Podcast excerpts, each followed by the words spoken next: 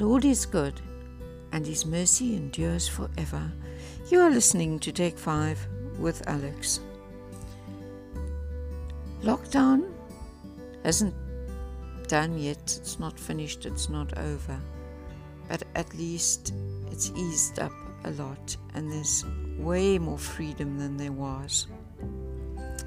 But there's also way more activity than there was. And for me, and I would advise people to really, really think about doing this. We should consciously make or take time to appreciate the small things in life, the simple things that money can't buy, the things that we rediscovered when there was hard lockdown,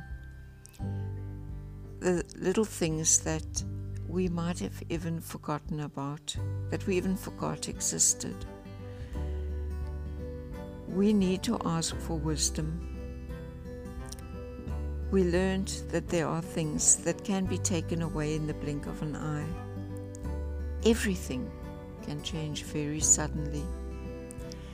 And this can happen at any time, and it doesn't have to be lockdown. It can be any circumstance. Um, accidents, health, retrenchment, all kinds of things like that can change our lives in the blink of an eye.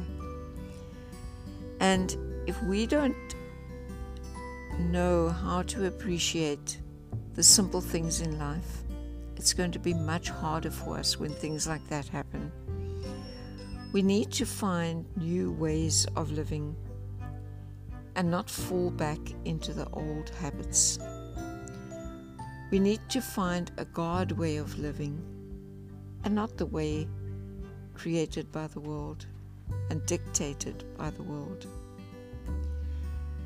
Now, the enemy wants us to be in one of two conditions. He wants us to be in such a frenzy of activity that we don't make time for God.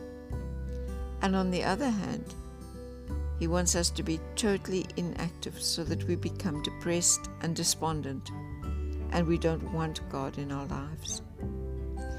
The enemy always lies to us. Always. John 10, verse 10 says, The enemy came to kill, steal, and destroy, but Jesus came to give life and give it in abundance. If you read Proverbs chapter 2, you will find the value of wisdom. And wisdom, knowledge, and understanding go together. And those, those are the things God is going to give you if you ask Him. And look at Isaiah 33, verse 5 to 6. These two are such beautiful verses. It's in this is in the New King James Version. It says, The Lord is exalted, for he dwells on high. He has filled Zion with justice and righteousness. Wisdom and knowledge will be the stability of your times and the strength of salvation. The fear of the Lord is his treasure. Wisdom and knowledge will be the stability of your times and the strength of salvation. We have to ask God to give us the wisdom for the road ahead. We need to have the wisdom and we have, need to have the knowledge of the Word to guide us every day so that we don't become lost in the world's culture. So today, let's ask God for wisdom and let us fill ourselves with the knowledge of His Word. Have a lovely day.